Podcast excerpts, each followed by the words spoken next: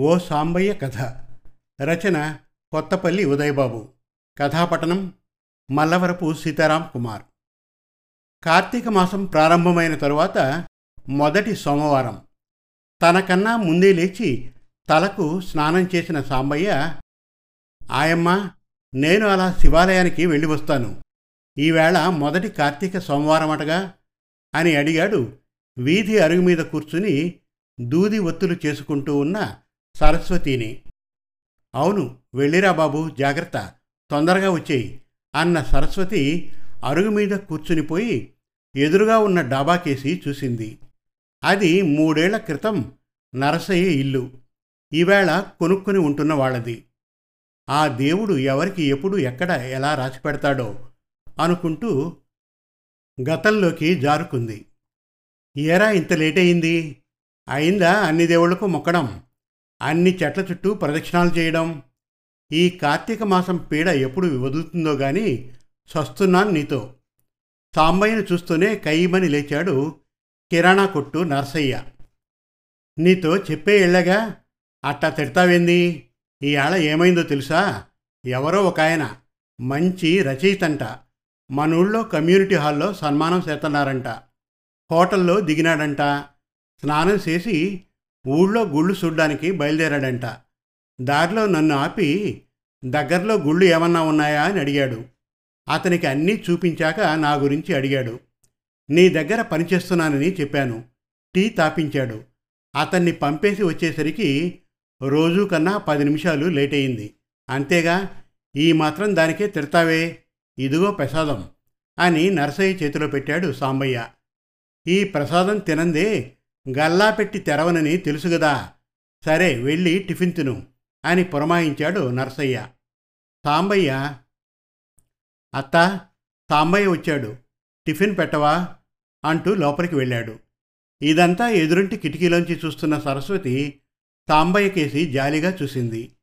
ఆ జాలి బాధగా మారి గుండెల్లోకి దిగింది. సరస్వతి ముప్పై ఐదేళ్ళుగా ఆ ఊర్లో ఉంటుంది. ప్రభుత్వ ఆసుపత్రిలో పురుళ్ళు పోసే నర్సుగా పనిచేసి రిటైర్ అయింది.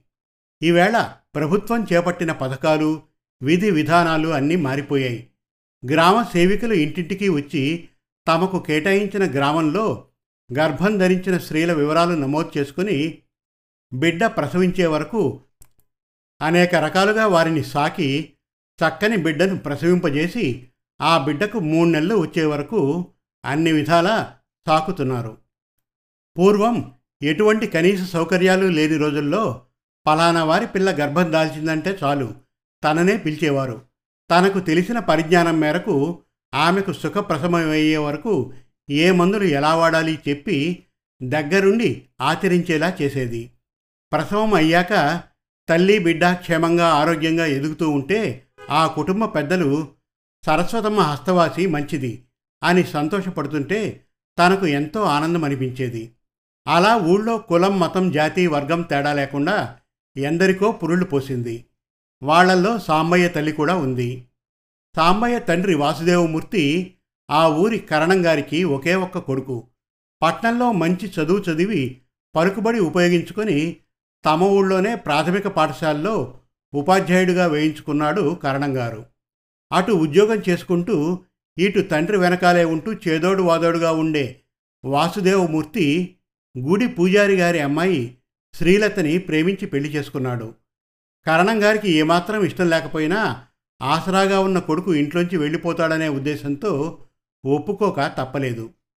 ఊళ్ళో ఏకైక శివాలయానికి ధర్మకర్తగా ఉంటూ తన మోచేతి నీళ్ళు తాగి బతికే పూజారి కుటుంబం అంటే కరణంగారికి చాలా చులకన. అటువంటి ఇంటి అమ్మాయి తన కోడలయ్యేందుకు ఆయనకు పుండు మీద కారం రాసుకున్నట్టే ఉండేది. వాసుదేవమూర్తికి ఆ ఊరిలో ఒకే ఒక్క నెస్తం కిరాణా కొట్టు నర్సయ్య. చదువుకునే రోజుల్లో ఆ ఊరు నుంచి పట్టం వెళ్ళి చదువుకొచ్చిన మగవాళ్ళు వాళ్ళిద్దరే. ఊరు ఊరంతా వారి చదువు గురించి ఒకరంటే ఒకరికి ప్రాణంగా బతికే స్నేహం గురించి కథలుగా చెప్పుకునేవాళ్ళు. వారి స్నేహాన్ని మరింత బలపరుస్తూ వాసుదేవమూర్తికి పెళ్ళైన నాలుగో నెలలోనే నరసయ్యకు పెళ్ళి కావడం వాసుదేవమూర్తికి సాంబయ్య పుట్టిన నాలుగు నెలలకే నరసయ్యకు కొడుకు పుట్టడం అలాగే ఇతనికి కూతురు పుట్టిన నాలుగు నెలలకే అతనికి కూతురు పుట్టడం యాదృచ్ఛికంగా జరిగిపోయాయి. తాంబయ్యకు మూడో సంవత్సరం నడుస్తూ ఉండగా ఒకరోజు ఏనాడు తన ముందు మాట మాట్లాడని కోడలు శ్రీలత మామగారు తన పుట్టింటి వారిని తీవ్రంగా కించపరిచి మాట్లాడడంతో భరించలేక సంకలో ఉన్న కూతుర్ని సముదాయిస్తూనే ఏడుస్తూ సమాధానం చెప్పేసింది. దాంతో ఉగ్రుడైపోయిన కరణంగారు కోపంతో కోడలి మీద చెయ్యెత్తాడు. మా అమ్మని ఎందుకు కొడుతున్నావు తాత? అని మూడేళ్ళ సామయ్య ముద్దు మాటలతో తల్లికి చుట్టుకుపోయాడు. ఆ కోపంలో కోడల్ని ఏమీ చేయలేక సాంబయ్యను ఎత్తి పెరట్లోకి విసిరి ఈ గొడవ నా కొడుక్కి తెలిసిందో మీ నాన్నని ఈ ఊళ్ళోనే లేకుండా చేస్తాను జాగ్రత్త అని తీవ్రంగా హెచ్చరించి వీధిలోకి వెళ్ళిపోయాడు కరణంగారు ఆ విసురుకు సాంబయ్య పెరట్లోని సిమెంట్ నూతిగెట్టుకు తల తగిలి నూతి పళ్ళెల్లో సొమ్మసిల్లి పడిపోయాడు. అమ్మ బాబోయ్ నా బిడ్డ చచ్చిపోయాడు అని చంకలోని బిడ్డను కింద కుదేసి సాంబయ్య ముఖం మీద నీళ్ళు జల్లి పిల్లవాడిని తెప్పరిల్లజేసి ఉన్న ఫలాన రమ్మని తనకు పనివాడితో కబురు పెట్టింది శ్రీలత. ఎవరికో పురుడు పోసి అప్పుడే ఇంటికి వచ్చిన తను వెళ్ళి సాంబయ్యని పరిశీలించింది. తలలో గట్టి బొప్పి కట్టింది. అంతేగాని పెద్ద దెబ్బలేమీ తగల్లేదు. తనని విసురుగా ఎత్తేసరికి పిల్లవాడి శరీరం అసంకల్పిత ప్రతీకార చర్యకు సిద్ధమై వాడి మెదడు స్తబ్దతకు గురైన కారణంగా వాడికి ఏ దెబ్బలు తగలేదని గ్రహించింది. గట్టిపిండమే దేవుడు చల్లగా చూశాడు అనుకుంది తను. ఇదంతా జరిగినప్పుడు వాసుదేవమూర్తి మూడు రోజుల ట్రైనింగ్కు కాకినాడ వెళ్ళాడు. భర్త ఊరి నుంచి వచ్చాక జరిగింది చెప్పింది శ్రీలత. అటు తండ్రిని ఏమీ అనలేక ప్రేమించిన భార్యను ఏమీ అనలేక మదనపడ్డాడు వాసుదేవమూర్తి. ఆ సంఘటన పది రోజుల తరువాత పొలంలో పాము కరిచి అక్కడికక్కడే నురుగులు కక్కుతూ చనిపోయాడు కరణంగారు. ఎంతో చలాకీగా బాలకృష్ణుడిలా అల్లరి చేసే సాంబయ్య అప్పట్నుంచి సరిగ్గా మాట్లాడలేకపోయేవాడు. ఇది వరకు స్పష్టంగా మాట్లాడే మాట ఇప్పుడు ముద్దగా రావడం గమనించారు వాసుదేవమూర్తి దంపతులు. ఎందరో డాక్టర్లకు చూపించారు. అందరూ చెప్పినదొకటే. మెదడులో వోకల్ కార్డ్స్ కేంద్రంలో దెబ్బ తగలడం వల్ల మందమతిలా ఉంటాడని మాట కొంచెం ముద్దగా వస్తుందని చెప్పారు. తమ ఊరి శివాలయంలోని శివుడి పేరును ఎంతో ఇష్టపడి పెట్టుకున్న సాంబయ్య గురించి డాక్టర్లు అలా చెప్పేసరికి మానసికంగా ఎంతో కుంగిపోయాడు వాసుదేవమూర్తి. అతను ఈ బాధలో ఉండగానే మరో ఘోరం జరిగిపోయింది. పాపకు కలరా జ్వరం రావడంతో పట్టణంలో వైద్యం కోసం తీసుకువెళ్ళిన శ్రీలతకు కూడా కలరా వ్యాపించి తల్లి కూతురు రెండు రోజుల తేడాలో మరణించారు. దాంతో మతిపోయినంత పనైంది వాసుదేవమూర్తికి. అటు ప్రేమించి పెళ్ళి చేసుకున్న భార్య మరణించడం ఇటు ఎంతగానో ప్రేమించే కన్న కొడుకు మతిమాలిన వాడిలా అయిపోవడం అతన్ని చాలా కృంగదీశాయి.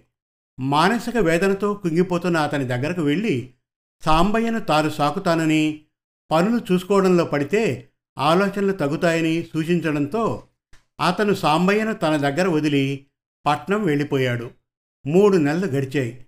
సాంబయ్య తనకి బాగానే మాలిమయ్యాడు. అనుకునేటంతలో ఊపిరితిత్తులు బాగా చెడిపోయి ఇక లాభం లేదు అని డాక్టర్లు చెప్పిన సలహాతో ఇంటికి చేరిపోయాడు వాసుదేవమూర్తి. స్నేహితుడి పరిస్థితి చూసి అంతవరకు పెద్దగా పట్టించుకోని నర్సయ్య తన వ్యాపారాన్ని చూసుకోవడానికి భార్యను నియమించి వాసుదేవమూర్తికి తోడుగా ఎక్కువగా గడపసాగాడు. స్నేహితుని మీద నమ్మకంతో సాంబయ్యను అతని చేతుల్లో పెడుతూ తనకున్న పాతిక ఎకరాల పొలాన్ని సాంబయ్య పెళ్ళి అయ్యాక మాత్రమే అతనికి చెందేలా చూడమని ఇల్లు వాళ్ళకు పుట్టిన బిడ్డకు అంటే తన మనవడికి చెందేలా వీల్నామా రాసి నరసయ్యకు అప్పగించి నెల తిరగకుండానే కన్నుమూశాడు వాసుదేవమూర్తి. సాంబయ్య బాధ్యత ఎప్పుడైతే నర్సయ్య తీసుకున్నాడో అప్పుడే దిగులు పట్టుకుంది సరస్వతికి. తాను లేని లోకంలో తల్లిలాంటి సరస్వతి స్త్రీ దక్షత కన్నా నరసయ్య లాంటి మగదక్షత సాంబయ్యకు అవసరమని భావించి ఆ ఏర్పాటు చేశాడు వాసుదేవమూర్తి. వాసుదేవమూర్తికి తెలియనిది ఊరందరికీ తెలిసినది నరసయ్య డబ్బు మనిషి అని. ఒకరిద్దరు చనువుగా చెప్పబోయినా వ్యాపారం చేసుకునేవాడికి ఆ మాత్రం డబ్బు కాపీనం ఉండడం సహజమే అని తోసిపుచ్చాడు. ఈ ప్రపంచంలో డబ్బు మహాపాపిష్టిది. ఇద్దరు నమ్మకస్తుల మధ్య బీటగా మొదలై పగుళ్ళుగా తేలి ముక్కలుగా విడిపోయి ఎవరికి వారుగా చేసే అద్భుత చెడ్డగుణం డబ్బుది. సరిగ్గా ఆ రోజుల్లోనే కూతురికి పెళ్ళి కుదరడం కొడుకు విదేశాలకు పై చదువులకు వెళ్ళి రావాల్సి రావడంతో ఏం చెయ్యాలో తెలియక తల పట్టుకుని కూర్చున్న అతనికి భార్య తిరుగులేని సలహా ఇచ్చింది. అంతే వారం రోజుల్లో సాంబయ్య పెళ్ళి పట్నం అమ్మాయితో జరిగిపోయింది. అది జరిగిన వారం రోజుల్లోనే తన భర్త సంసారానికి పనికిరాడని తాను అతనితో కాపురం చేయలేనని అతని వల్ల నాశనమైన తన జీవితానికి భరణం కోరుతూ కోర్టులో కేసు వేసింది. పెళ్ళైన వెంటనే అతనికి మొత్తం ఆస్తి సంక్రమించడంతో నరసయ్య పెదరికం వహించి సగం పొలం ఆమెకు భరణంగా ఇవ్వక తప్పింది కాదు. మిగతా సగం పొలం ఇల్లు తన అధీనంలో ఉంచుకొని సాంబయ్యని తన కొట్లో పనివాడుగా మార్చేశాడు నరసయ్య. అయితే ముందే ఆ పెళ్ళి కూతురుతో జరుపుకున్న చీకటి ఒప్పందం ప్రకారం ఆమెకు భరణంగా వచ్చిన వాటా ఎకరాల్లో సగం తన వాటాగా అమ్మించేసి ఆ డబ్బుతో కూతురు పెళ్ళి ఘనంగా చేసి కొడుకుని పై చదువులకు విదేశాలకు పంపించేశాడన్నది సరస్వతితో పాటు ఎవరికీ తెలియని రహస్యం. ఊరు ఊరంతా సాంబయ్య పట్ల జాలి ప్రదర్శిస్తే కడుపు చెరువు చేసుకుని బాధపడింది సరస్వతి ఒక్కతే. భగవంతుడా సాంబయ్య జీవితం ఓ దారిన పడేలా చూడు తండ్రి. అని మనసారా ప్రార్థించింది. ఆమె మొర దేవుడు ఆలకించాడో ఏమో. ఒకరోజు సాంబయ్య వచ్చి ఆయమ్మ నిన్ను మామయ్య రమ్మంటున్నాడు అని పిలిచాడు. ఏంటి నర్సయ్య రమ్మన్నావంట? సరస్వతి కిరాణా కొట్టు గట్టి మీద కూర్చుని అడిగింది. ఇక్కడ కాదు లోనికి పద. ఇంట్లోకి దారి తీశాడు నర్సయ్య. నాక శక్తి అయిపోయింది. మా అల్లుడు వ్యాపారం మానేసి నా దగ్గరికి వచ్చేయండి మామయ్య అంటున్నాడు. అబ్బాయి కూడా బాగా సంపాదించుకున్నాడు. ఆ మిగిలిన పొలము అవి అమ్మేసి బావ దగ్గరికి నగరం వచ్చేయండి అని పోరు పెడుతున్నాడు. ఏం చేయాలో తోచక నిన్ను సలహా అడుగుదామని పిలిచాను అన్నాడు. మరి సాంబయ్యని ఏం చేద్దామని? వాడిని వాడి పొలాన్ని నీకు అప్పగించేసి వెళ్దామనుకుంటున్నాను. నేనే తొందరపడి పెళ్ళి చేసి వాడి జీవితం పాడు చేశాను. ఆ అమాయకుడికి అన్యాయం చేశానన్న ఆలోచన నన్ను నిద్రపోనివ్వడం లేదు వాసు ఎదురుగా నిలబడి ఇదేమిట్రా ఇలా చేసావు నా కొడుకు జీవితం? అని అడుగుతున్నట్లే ఉంది. పోనీ నగరం తీసుకుపోదామంటే అక్కడ వాడిని బతకనీయరు. నీ ఉద్దేశం ఏమిటి? అడిగాడు నర్సయ్య. నాకు ఓపిక ఉన్నంతకాలం చూస్తాను. నాకు ఓపిక లేని నాడు వాడిని తీసుకుని ఏ వృద్ధాశ్రమంలోనూ చేరిపోతాను. ఇంతకాలం తండ్రి లేని లోటు తీర్చావు వాడికి. ఇకనైనా విశ్రాంతి అవసరం నీకు. నాకేమీ అభ్యంతరం లేదు. అంది సరస్వతి. వారం రోజుల్లోనే సాంబయ్యని అతని కాగితాలను సరస్వతికి అప్పగించి కుటుంబంతో కూతురి దగ్గరికి శాశ్వతంగా వెళ్ళిపోయాడు నర్సయ్య. అలా సాంబయ్య ఎవరూ లేని తనకి తన పెంపుడు కొడుకయ్యాడు. ఆయమ్మ మన ఇంటికి ఎవరొచ్చారో చూడు అన్న సాంబయ్య మాటలు విని ఈ లోకంలోకి వచ్చింది సరస్వతి. సాంబయ్య వెనక ఉన్న వ్యక్తిని చూపించాడు. ఎవరు బాబు మీరు? అడిగింది సరస్వతి ఆయన్ని కూర్చోబెట్టి మంచినీళ్ళు ఇస్తూ. మూడేళ్ళ క్రితం మన ఊరు సన్మానానికి వచ్చారని చెప్పానే ఆయనే సంతోషంతో చెప్పాడు సాంబయ్య. బాబు మీరా వీడిని ఎలా పట్టుకున్నారు? అడిగింది సరస్వతి. అతను ఎంత అమాయకుడో నేను ఆనాడే గ్రహించానమ్మా. అందుకే వెతుక్కుంటూ అతను చూపించిన గుళ్ళకే వచ్చాను. దొరికాడు. అతను ఆనాడే తన కథను నాకు చెప్పాడు. ఇందులో నా స్వార్థం కూడా ఉంది. నాకు ఒక్కతే అమ్మాయి. ఆమెకి ఐదేళ్ళ కిందట పెళ్ళి చేశాను. ఆమెకు ఒక అబ్బాయి. అల్లుడు కారు ప్రమాదంలో మరణించాడు. ఆమె ఉపాధ్యాయురాలుగా ఉద్యోగం చేస్తోంది. ఆమెకు రెండో పెళ్ళి చేయాలని నా ఉద్దేశం. ఈ వయసులో ఆమె డబ్బు కోసం తప్ప తోడు కోసం ఎవరూ వివాహం చేసుకోవడానికి రారు. తమకి అభ్యంతరం లేకపోతే సాంబయ్య గారికి మా అమ్మాయిని ఇద్దామని. నా పేరు కరుణాకరం అన్నాడు ఆయన. ఎంతటి శుభార్త చెప్పారు బాబు? అందుకే ఆ దేవుడు మిమ్మల్ని ఇద్దరినీ తన గుడిలో కలిపాడేమో. వాడికంటూ ఎవరూ లేరు.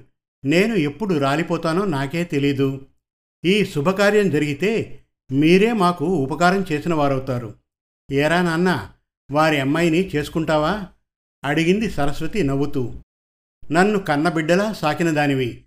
నా మంచి చెడు నీకే తెలుసు ఆయమ్మ. నీకిష్టమైతే తప్పక చేసుకుంటా. నాకు ఇష్టమే మామయ్య గారు అన్నాడు సాంబయ్య. సరస్వతి కరుణాకరాలు కళ్ళు మూసుకొని సంతృప్తితో భగవంతునికి నమస్కరించుకుంటూ ఉంటే అది చూసి తన దేవుడు శివయ్యకు సాంబయ్య కూడా నమస్కరిస్తూ మనస్ఫూర్తిగా కళ్ళు మూసుకున్నాడు. అవే శుభగడియలు అన్నట్లుగా దగ్గరలో ఉన్న కోవెల గంటలు గణగణ మోగసాగాయి. మరిన్ని చక్కటి తెలుగు కథల కోసం కవితల కోసం వెబ్ సిరీస్ కోసం మన తెలుగు కథలు డాట్ కామ్ విజిట్ చేయండి. Thank you.